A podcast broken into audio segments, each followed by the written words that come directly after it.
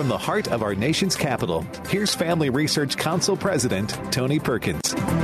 Welcome to Washington Watch. Thanks so much for tuning in. Well, coming up on this Tuesday edition, the Chinese Communist Party is not only flying spy balloons over the U.S., they are also setting up police stations in the United States to monitor and intimidate critics of the Chinese government. This, according to the Department of Justice.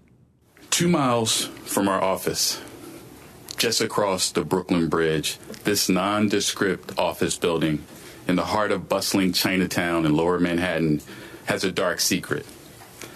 Until several months ago, an entire floor of this building hosted an undeclared police station of the Chinese National Police. That was U.S. Attorney Breon Peace in New York. What's behind the increasingly aggressive moves of the CCP?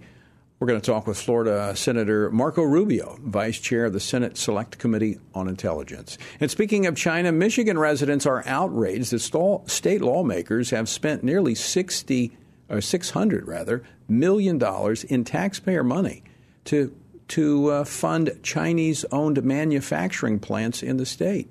Now wait until you hear what the plants will be making and where the raw materials are coming from. Former Congressman and Ambassador Pete Hoekstra will be here with those details. And the White House is calling a blitz on Republican led efforts to protect women's and girls' sports. President Biden said he would veto the Protection of Women and Girls Sports Act. So congressional Democrats are lining up to take their shots at the bill. A bill that simply says women's sports are for, you guessed it, women. This bill is not about protecting kids or children or anything. Uh, this is a bill that is an attempt to try to drive another wedge in our society to try to create an issue where there isn't one. That was Congressman Jim McGovern of Massachusetts. He sounds like he's taking his talking points from the leadership of Bud Light. Well, we're going to talk about that. Meg Kilgannon joins me in studio in just a moment. Today, a House committee holding one of many hearings on the disastrous Afghan withdrawal. We're going to talk about that a little bit later in the program with Arizona Congressman Eli Crane. And I mentioned this yesterday in passing. This weekend, I spoke at an RNC, a Republican National Convention event in Nashville, about the importance of the life issue and how we need to not go silent on this defining issue. And I'm going to talk about that a little bit later here on Washington Watch. And earlier today, Dr. Charles Stanley, who pastored First Baptist Church in Atlanta for over 50 years, went to be with the Lord. And I think all these years, the greatest lesson I've ever learned is to trust God. Don't try to figure Him out. Just trust Him and watch Him work. And that's one of my favorite phrases trust God and watch Him work.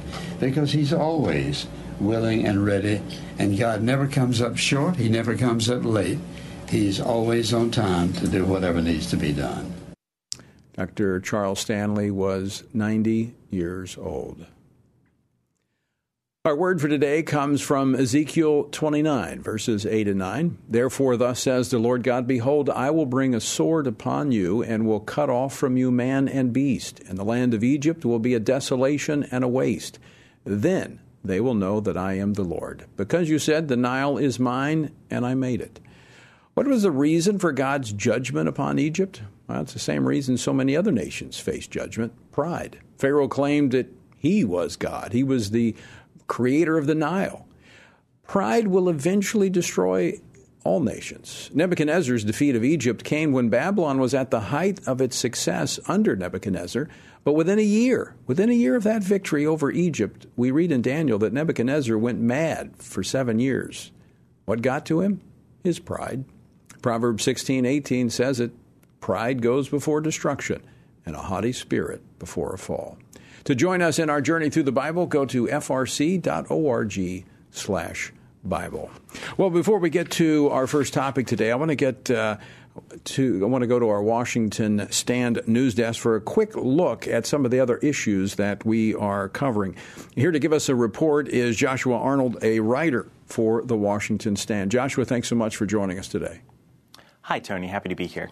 You wrote a piece, uh, commentary piece, commenting on the weekend violence in Los Angeles and Chicago and how these uh, jurisdictions are pursuing policies that cut parents out, and then they wonder what's going on. That's right. There's tons of video evidence that couldn't be covered up. A mob of about 100 people stormed a gas station in LA and broke in and smashed things and looted it all. Um, apparently, they left a trail of destruction in their wake at other um, businesses as well. This was related to um, illegal street closures, related to illegal drag racing, and a spokesperson for the sheriff's department said that this has been happening uh, pretty frequently.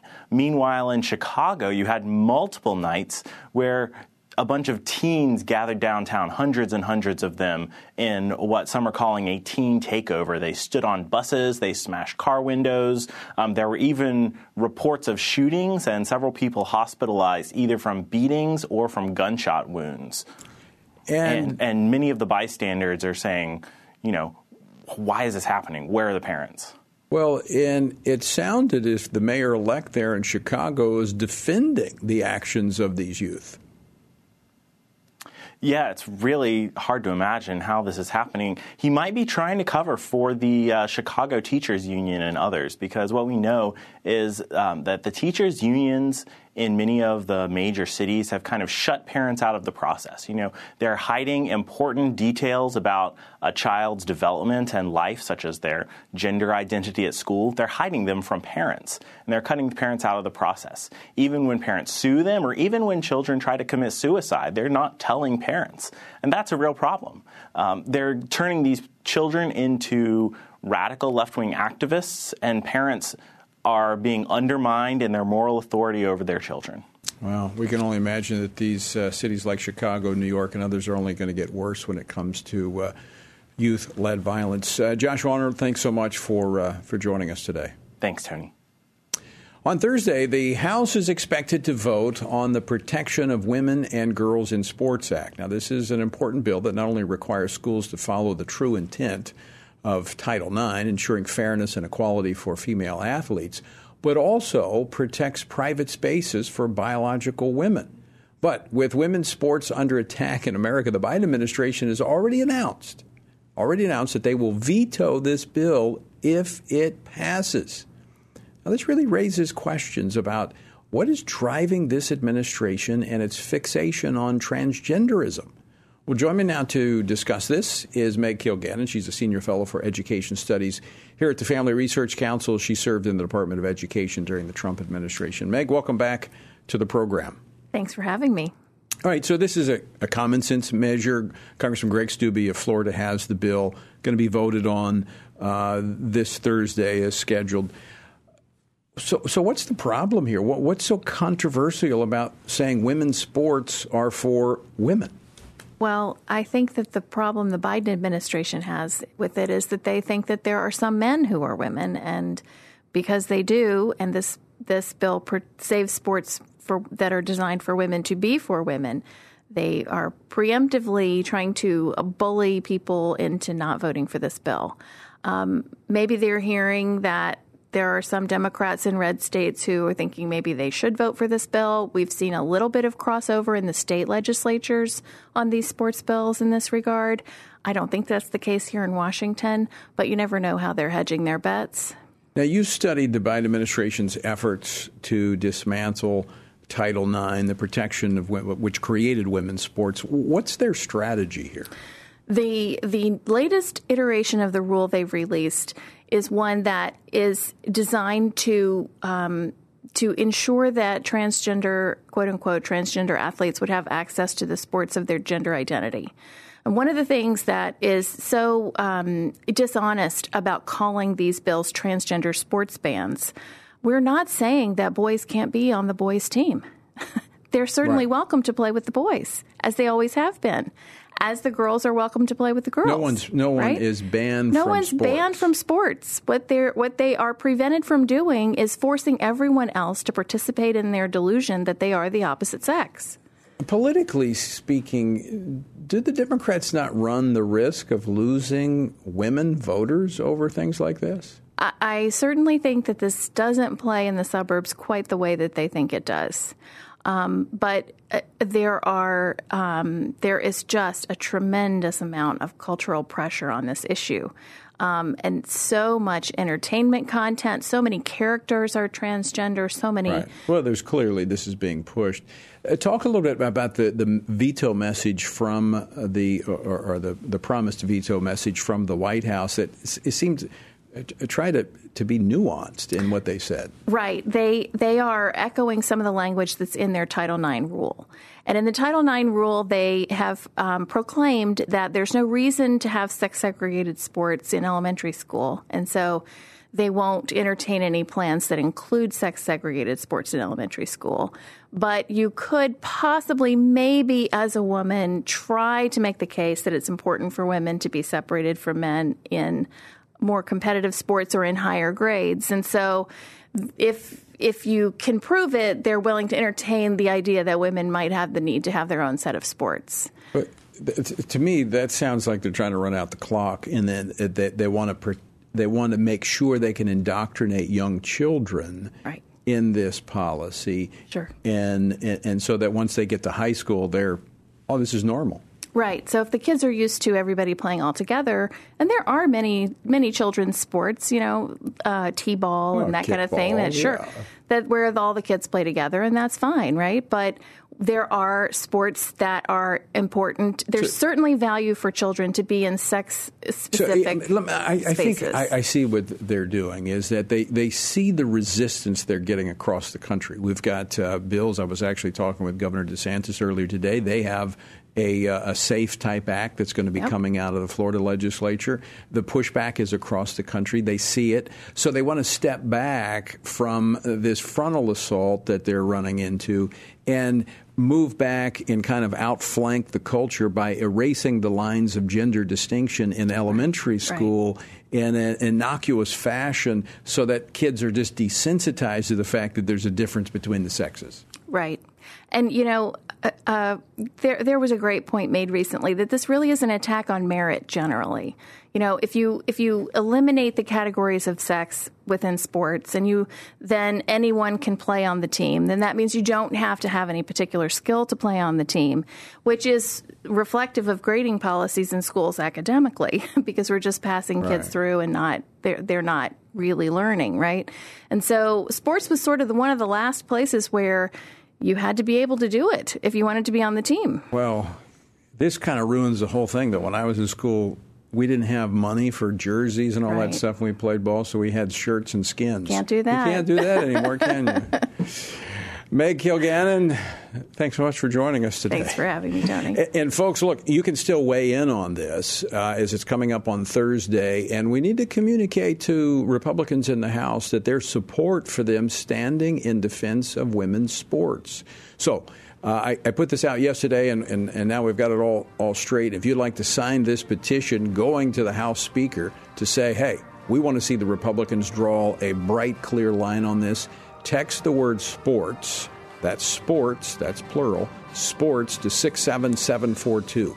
67742, the word sports, and you can sign that petition that we'll be delivering to the House Speaker. All right, don't go away. Still a lot more Washington Watch to come. The Chinese Communist Party got caught red handed with a police agency here in the United States to harass critics, the Chinese Communist Party.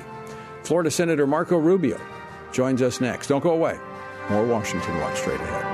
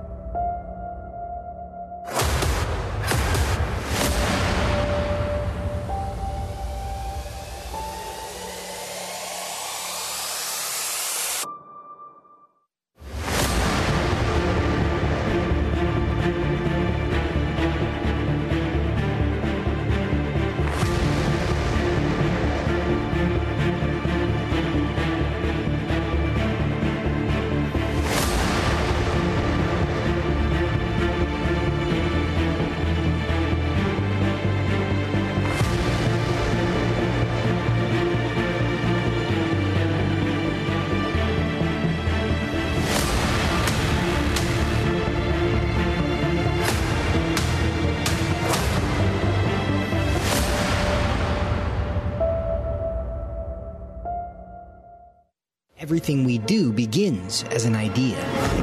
Before there can be acts of courage, there must be the belief that some things are worth sacrificing for. Before there can be marriage, there is the idea that man should not be alone. Before there was freedom, there was the idea that individuals are created equal. It's true that all ideas have consequences, but we're less aware that all consequences are the fruit of ideas. Before there was murder, there was hate. Before there was a Holocaust, there was the belief by some people that other people are undesirable. Our beliefs determine our behavior, and our beliefs about life's biggest questions determine our worldview. Where did I come from? Who decides what is right and wrong? What happens when I die? Our answers to these questions explain why people see the world so differently. Debates about abortion are really disagreements about where life gets its value. Debates over sexuality and gender and marriage are really disagreements about whether the rules are made by us or for us. What we think of as political debates are often much more than that. They're disagreements about the purpose of our lives and the source of truth.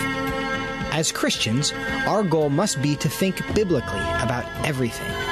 Our goal is to help you see beyond red and blue, left and right, to see the battle of ideas at the root of it all. Our goal is to equip Christians with a biblical worldview and help them advance and defend the faith in their families, communities, and the public square. Cultural renewal doesn't begin with campaigns and elections. It begins with individuals turning from lies to truth. But that won't happen if people can't recognize a lie and don't believe truth exists. We want to help you see the spiritual war behind the political war, the truth claims behind the press release, and the forest from the trees.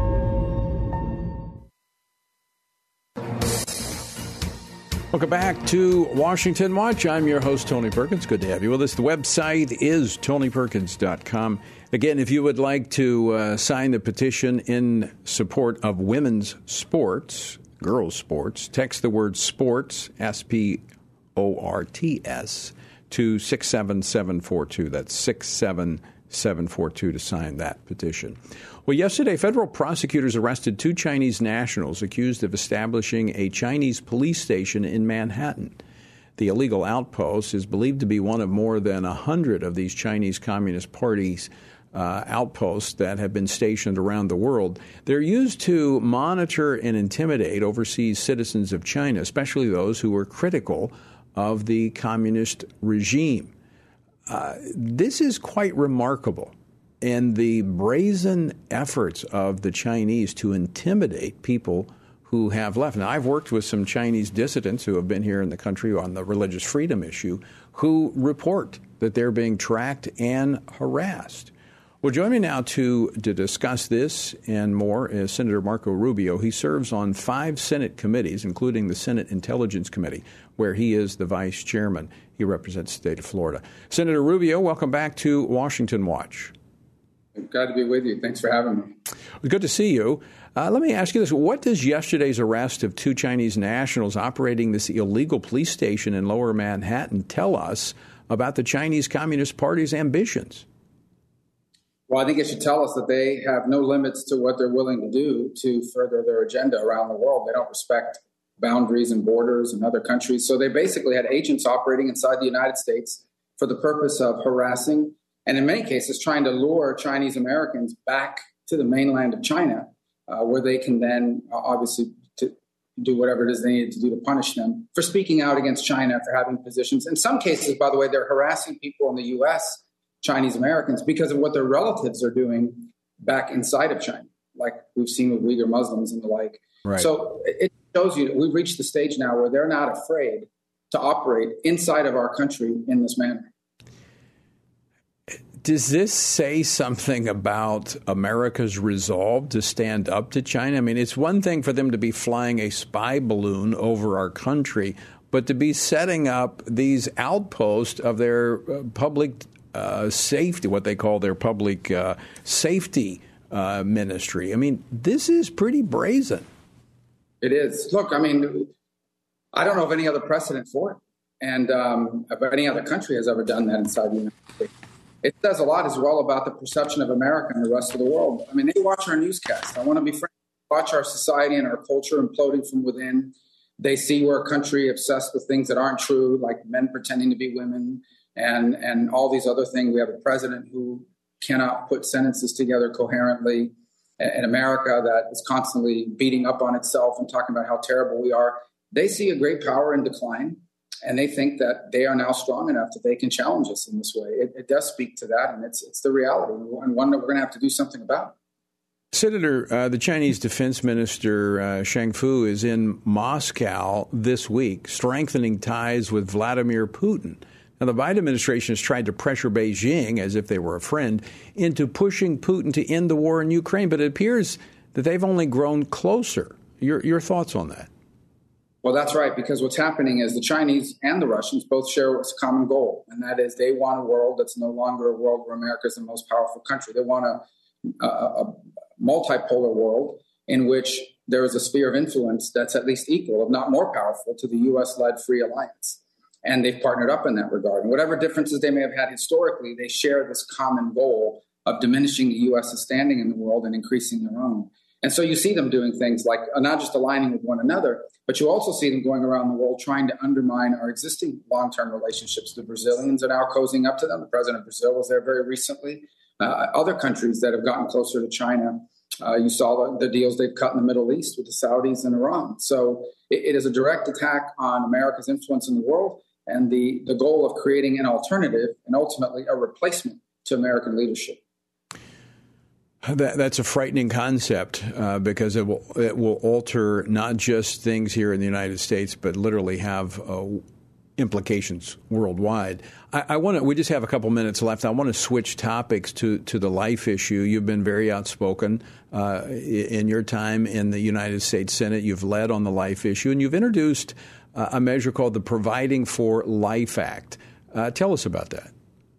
Well, I think we want to be pro life at every stage. And so that means that if someone comes into difficult circumstances, is in difficult circumstances, and learns now that they're pregnant, we don't want that woman feeling like a child is a burden. Children should not be a burden. And so I think we have an obligation to protect and to support women who decide to carry children to term.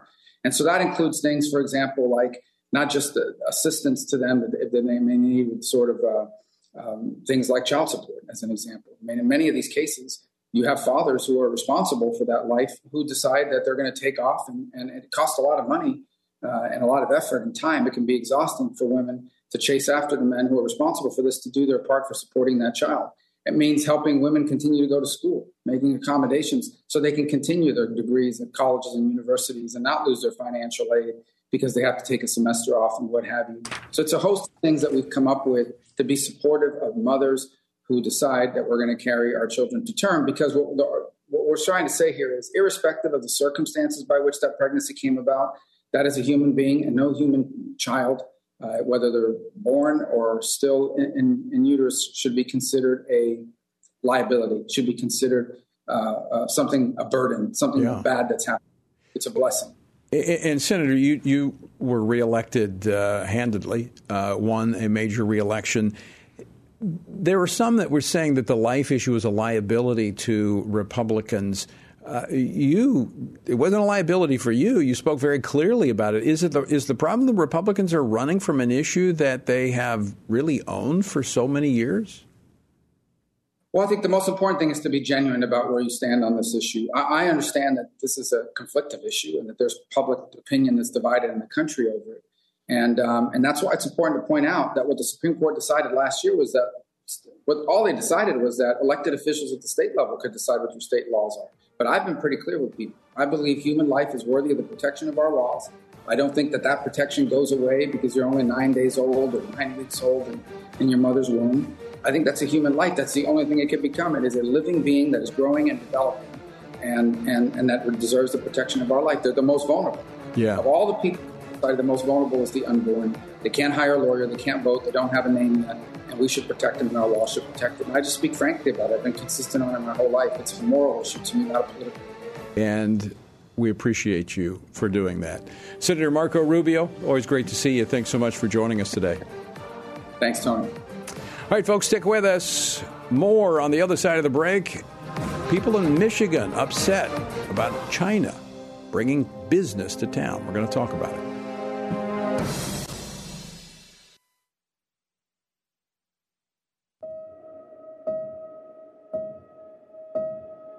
All of us are born with the desire to find truth and meaning. Where did I come from?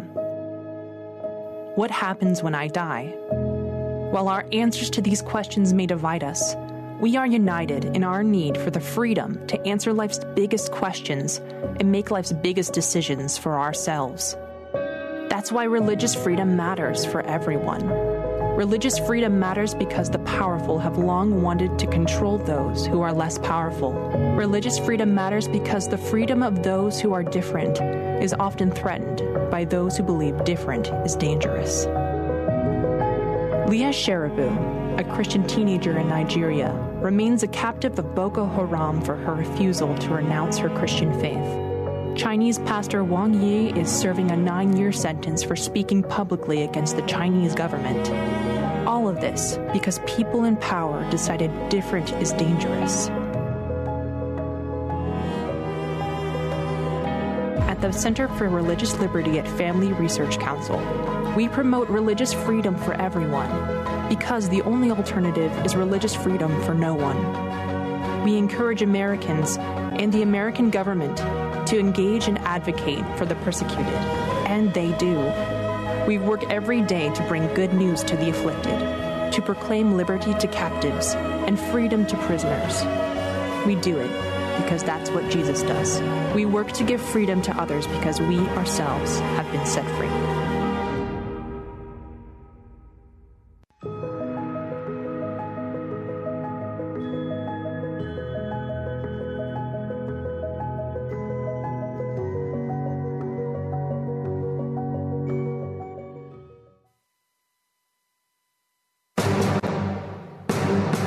Right, there's still time to sign the petition in support of the Protect Women and Girls Sports Act, which is uh, by Florida Congressman Greg Steube. Text the word sports to 67742. That's 67742, the word sports, and you'll get a link to the petition. Democrat lawmakers in Michigan aim to commit more than 500 million taxpayer dollars for a manufacturing plant that would make electric vehicle battery components. They say it will bring jobs to the region, but there's a catch. The plant would be owned by a U.S. subsidiary of the Chinese manufacturer Gotion, a high tech uh, company with governing bylaws pledged, uh, pledging allegiance to the Chinese Communist Party. Now, local residents are outraged, and the uh, project has stalled due to the uproar. Joining me now to discuss this in more is Ambassador Pete Hoekstra. He uh, represented the 2nd District of Michigan in Congress for 18 years, including a stint as chair of the House Intelligence Committee. And he served as U.S. Ambassador to the Netherlands during the Trump administration. Ambassador Hoekstra, welcome to Washington Watch. Good to be with you, Tony. Thank you for having me. Well, let's uh, let's talk about the backstory here in these manufacturing plants. What's going on? Well, actually, the numbers, uh, the, the Senate may vote uh, in the coming days on a $500 million package. But if you take a look at two battery plants that uh, our governor is pushing and the legislature is pushing, it totals close to $4 billion in tax incentives, infrastructure, uh, and handouts to two Chinese manufacturers to build battery plants here in the state of Michigan. Uh, yeah, that's roughly uh, $400 for every single citizen in the United States of America. Excuse me, in the in in the state of Michigan, meaning a family of five will be investing two thousand uh, dollars into the Chinese Communist Party. There, there's another wrinkle in this in terms of the raw material that these plants will be supposedly be getting uh, to make these batteries. Tell us about that. Yeah, we did a press conference on that today. Over the weekend, uh, we uh, we had some sh- sharp uh, individual notice that in the Kabul newspaper, uh, they featured Gochin, which may be related to Gotion, Gotion but it doesn't really matter because if you're a Chinese company, your allegiance is to the Chinese Communist Party. What was in the article?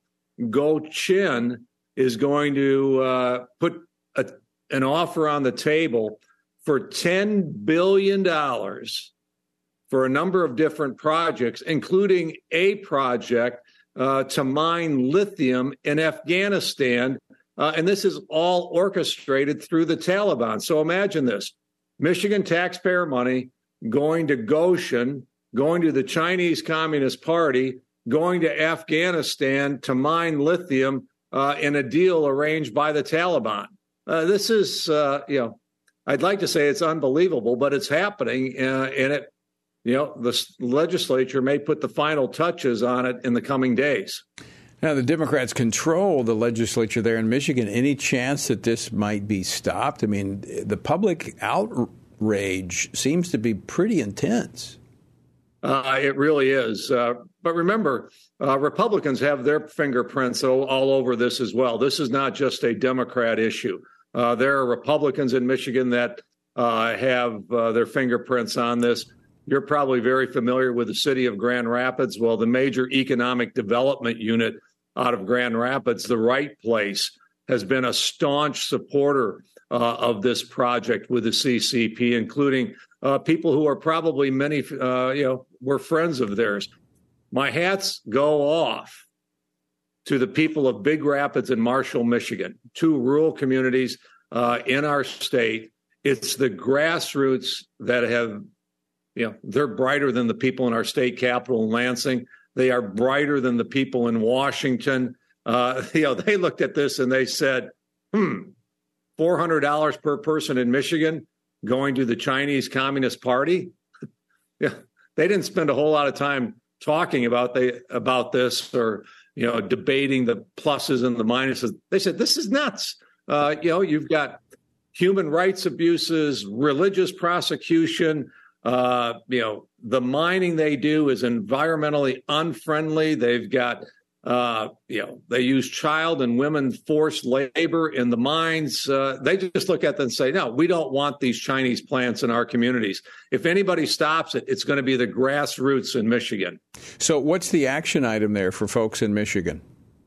Uh, the action item is to, uh, you know, really offer support to uh, the local folks, but the action item is to call our state legislature, uh, Republicans and Democrats, and to say, you know, don't bring this up for a vote as a legislature, pause this project, at least pause it until you can do a deep dive into the connections between the Chinese Communist Party and these economic development, so called economic development activities in the state of Michigan.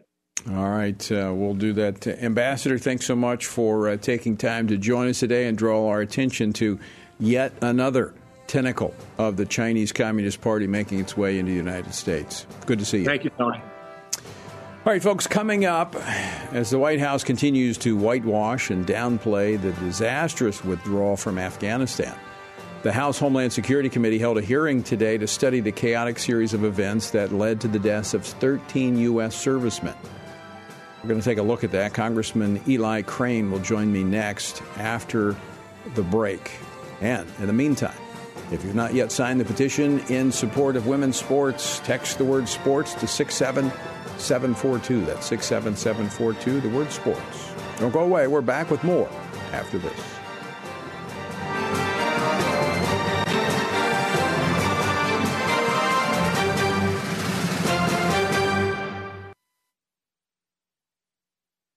It begins here, and here, and here every day.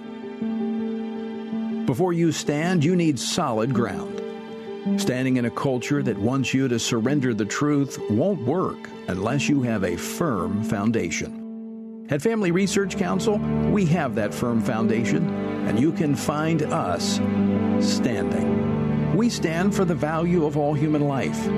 We stand for the right of families to flourish. And every day we stand for your freedom to believe to live out those beliefs both at home and abroad. We work with government officials, educating them on the issues from a biblical worldview. And when necessary, we hold them accountable. We equip Christians across America to be informed and to take action in their communities. With our daily radio program, television appearances, and vast online presence, we reach people where they are. We envision an America where all human life is valued, families flourish, and religious liberty thrives. And that won't be realized if we're not standing. Stand for faith. Stand for family. Stand for freedom. Stand with us at FRC.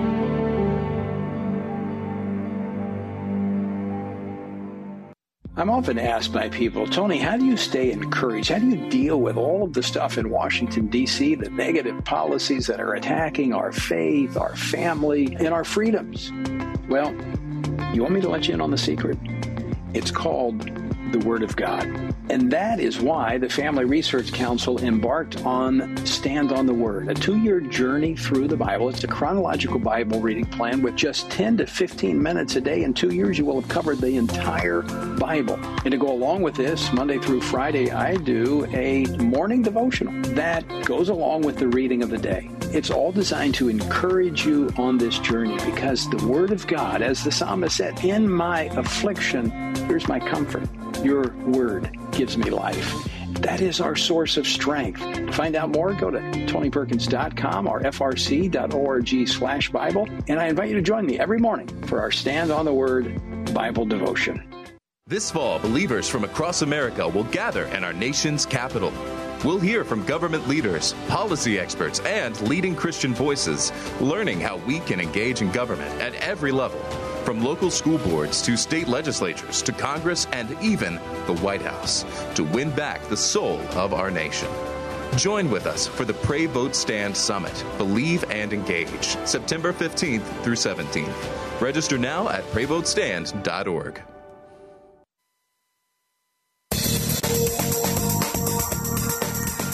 I'm Tony Perkins, and this is Washington Watch. Thanks for tuning in on this Tuesday. The website is tonyperkins.com. By the way, coming up on May the 4th, National Day of Prayer, we're going to be doing a special National Day of Prayer event at our new studio expansion facility in Baton Rouge. So if you're in the Baton Rouge area, you want to join us, you can find out more by going to tonyperkins.com. Also, we'll be broadcasting that 7 p.m. Central Time, 8 p.m. Eastern. If you'd like to tune in, you can do that. Again, you can find that information at tonyperkins.com. You'll recall that earlier this month, the National Security Council released its assessment of the chaotic U.S. withdrawal from Afghanistan. Though the report was billed as an effort to study and learn from the disastrous withdrawal, it merely whitewashed the administration's failures. Um, while finger pointing and placing the blame, guess where? On Donald Trump. Well, earlier today, a subcommittee of the House Homeland Security Committee held a hearing on the Biden administration's catastrophic Afghan withdrawal, seeking to understand what the administration would rather keep buried. What were they not telling us? Well, join me now to discuss this, Congressman Eli Crane. He serves on the House Homeland Security Committee, the House Small Business Committee, and the House Committee on Veterans Affairs. He represents the 2nd Congressional District of Arizona. Congressman Crane, welcome to Washington Watch. Hey, thanks for having me on, Mr. Perkins. Appreciate it. So tell us about today's hearing. What did we learn? Well, I think we learned from uh, the vast majority of the witnesses that we had that um, it was a disastrous withdrawal. There was no responsibility or accountability um, taken whatsoever. It seemed like even the uh, Democrats' own witness would agree with a lot of what we were saying as Republicans. And honestly, uh, Tony, it, it just goes to uh, show that regardless of whether we're talking about the border, the economy, inflation, or this uh, withdrawal from Afghanistan, this administration continues to show no sign of taking any responsibility for the shape that this country is currently in. So, Congressman, eh, getting a chance to look at the details of what we saw the big picture of, you know, it was disastrous. It was embarrassing. You you you, pick the uh, the adjective and, and fill in the blank. But how did this withdrawal, as you've looked at this, signal weakness to the world and damage our credibility on the international stage? Well, I think uh, obviously it definitely hurt our integrity with some of our allies um, who probably next time we say, "Hey, we're gonna we we want to we want to help," or "We want you guys to help us," and we got your back, I, I doubt they're going to believe us. And I think you're starting to see some of that with the way you know the geopolitical chessboard is starting to shift around um, from countries that have worked with the United States uh, for a very long time, actually starting to look towards other countries and abandon the United States, our currency, um, etc. And one, I can tell you something, uh, Mr. Perkins. One of the most uh, disturbing parts of that entire uh, hearing today, um, despite you know, was obviously the Democrats wanted to keep blaming um, you know President Trump for everything that went went on. And and the other thing that I found really disturbing was that uh, they kept talking about the biggest threat that we face in the homeland and with our security is uh, domestic terrorism. And it's interesting, Tony, because I you know I spent um, you know several years in the SEAL teams. I did three deployments in the SEAL teams, uh, fighting in the Middle East. And when when we were talking about terrorists. Um, it, it was a completely different word than when the Democrats use that same word when they say that, they're talking about um, often they're talking about individuals wearing "Make America Great Again" hats who are Trump supporters, who uh, you know will will get out of hand, eh, you know, at a rally or something like that. And um, when when I talk about terrorists, and when many of us that are serious about security talk about terrorists, we're talking about people that will uh, behead you or saw your saw your head off on national television um, and uh, take note have no problem doing it whatsoever. So it's really that's one of the most disturbing things, Mr. Perkins, is yeah. just watching the definite, you know, the Democrats try and gaslight the American people about, you know, what the real threats in this country are. could not agree with you more, Congressman Crane. I, coming out of the Marine Corps, I served with the State Department in their anti-terrorism as we looked at uh, bolstering our allies to be able to fight abroad and deal with terrorism so we wouldn't have to deal with it here at home. Same reason you, as a Navy SEAL, fought on foreign shores to keep us safe here at home. But if we go down this path, weakness, displaying uh, uh an, an inability to stand with our allies, is this not making us more vulnerable here at home? It absolutely is. And that problem is obviously compounded by the fact, Mr. Perkins, that we don't have a southern border. And every everybody around the world knows it. Terrorist organizations know it. That's why you've seen such a spike of the uh, encounters um, that we've had of individuals on the terror watch list uh, coming encounter with our border patrol agents. Um, you know, it, it, it, these are just scary times, sir. And and I wish I could talk some sense um, into my counterparts on the other side. Um, who seem to want to stay front sight focus on President Donald Trump and uh, you know domestic terrorists, as as they call them. And the sad thing is, sir, we have some real issues. Um, we have some real threats to this country and, and to our future.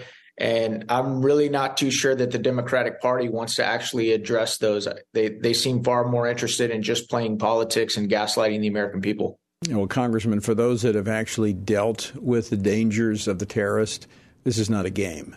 Uh, for them, it's uh, it's a game. Congressman Eli Crane, I want to thank you for joining us and uh, thank you for your service to our country. Thank you, Mr. Perkins. Thank you for yours as well. Semper Fi. Well, even as, look, I, I, tell you, th- th- this is amazing. It, it, really does show the divide that has come up in our country. And, and you know, we got young men like Eli Crane.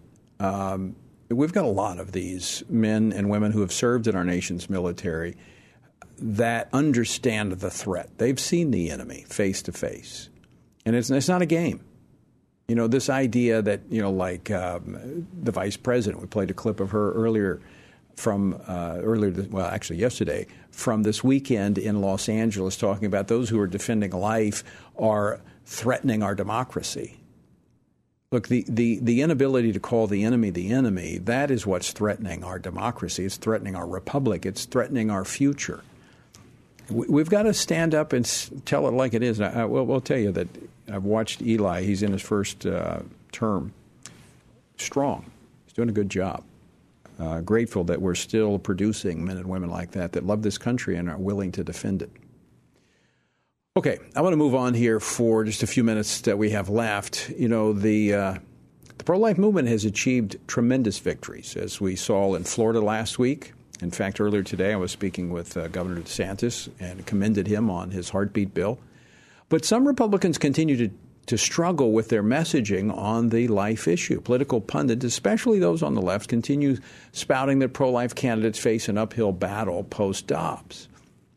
But given the massive opportunity the Supreme Court granted last year, opening the door for state lawmakers, as we were talking about earlier with Senator Rubio, have the ability to protect human life. How should they go about doing that? Joining me now to uh, to discuss this, Brent Keilen, Vice President of FRC Action. Brent, welcome back to Washington Watch. Thank you, Tony. Good to be with you again. So there's this narrative out here, and I, I addressed it uh, this weekend at an RC, RNC event in Nashville. There's this narrative that's being put out by the political class, the media, uh, political consultants, that the life issue is a liability and Republicans need to lay it down and move away from it. But that's not what the numbers tell us, and it's certainly not what the people tell us.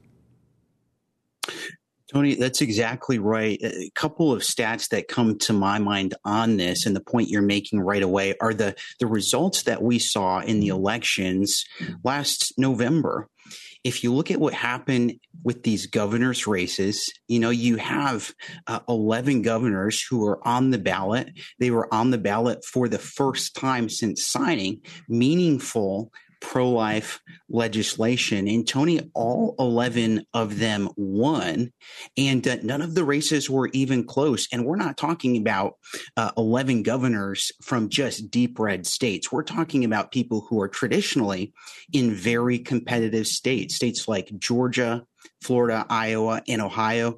That's really, really significant. And again, none of those races were even close. The other thing that I think we need to look at here is the U.S. Senate. The only seat to flip control last year uh, in the entire U.S. Senate to flip party control was in Pennsylvania, where we had Dr. Oz as the Republican candidate, and he was not strong on the life issue. Nobody's trying to make the case that he lost that seat because of the life issue, Tony. So we have to look at those numbers and the reality of what we saw last number uh, last November as we're looking at this issue and where the voters are at on it. Well, Brent, uh, according to a report from Politico, Democrats spent about $358 million in the midterm election on the topic of abortion. Republicans, on the other hand, spent, I think, uh, I think it was about $37 million on the life issue.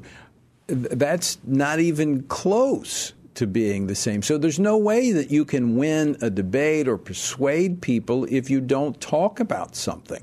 And, you know, for 40 years, conservatives have pretty much owned this territory by talking about the protection of the unborn. All of a sudden, post Dobbs, the discussion shifted to banning abortion, not protecting the unborn. And I think that had a tremendous impact on the way the public saw the issue.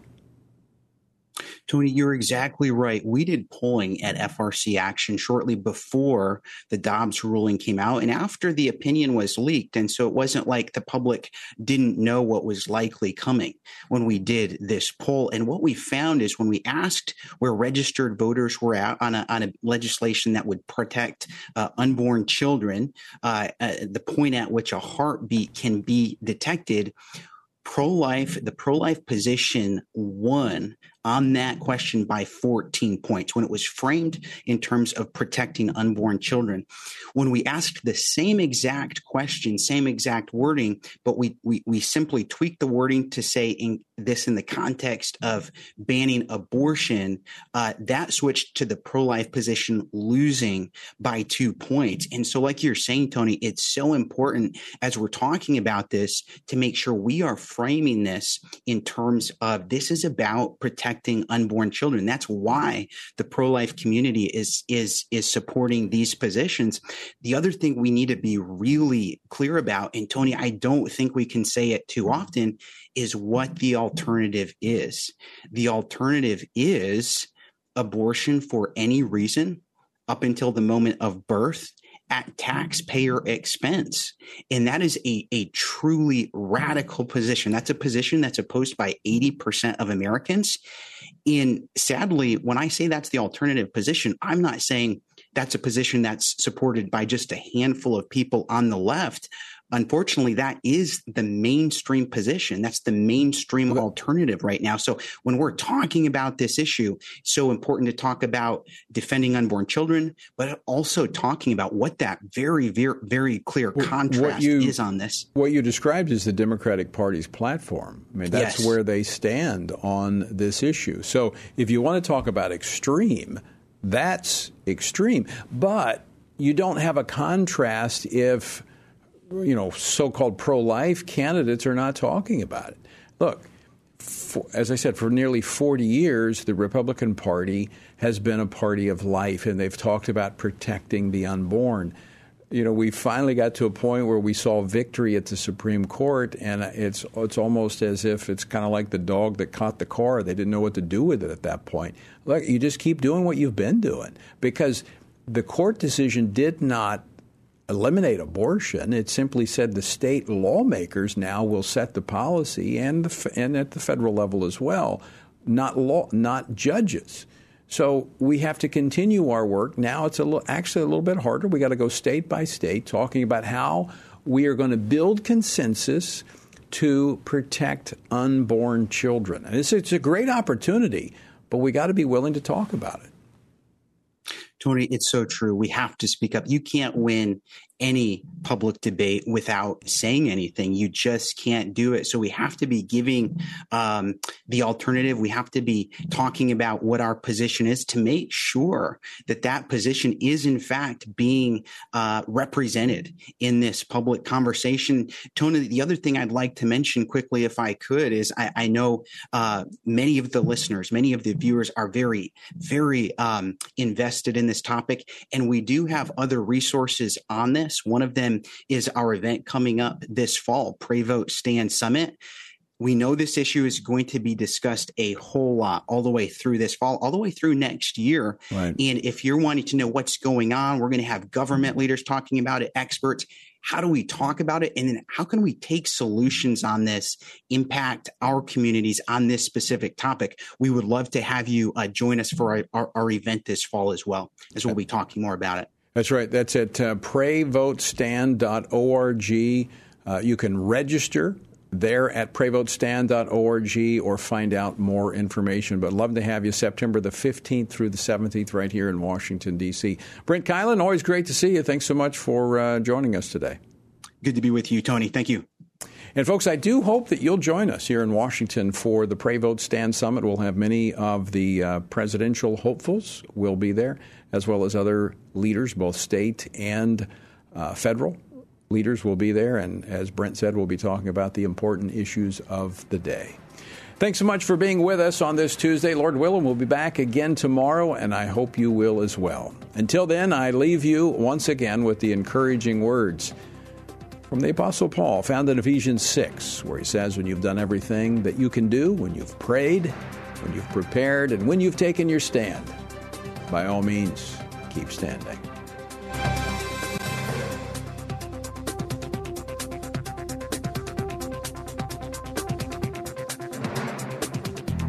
Washington Watch with Tony Perkins is brought to you by Family Research Council and is entirely listener supported. Portions of the show discussing candidates are brought to you by Family Research Council Action. For more information on anything you've heard today, or to find out how you can partner with us in our ongoing efforts to promote faith, family, and freedom, visit TonyPerkins.com. Also, to leave a comment about Washington Watch, call our watch line at 1 866 372 7234. That's 1 866 372 7234.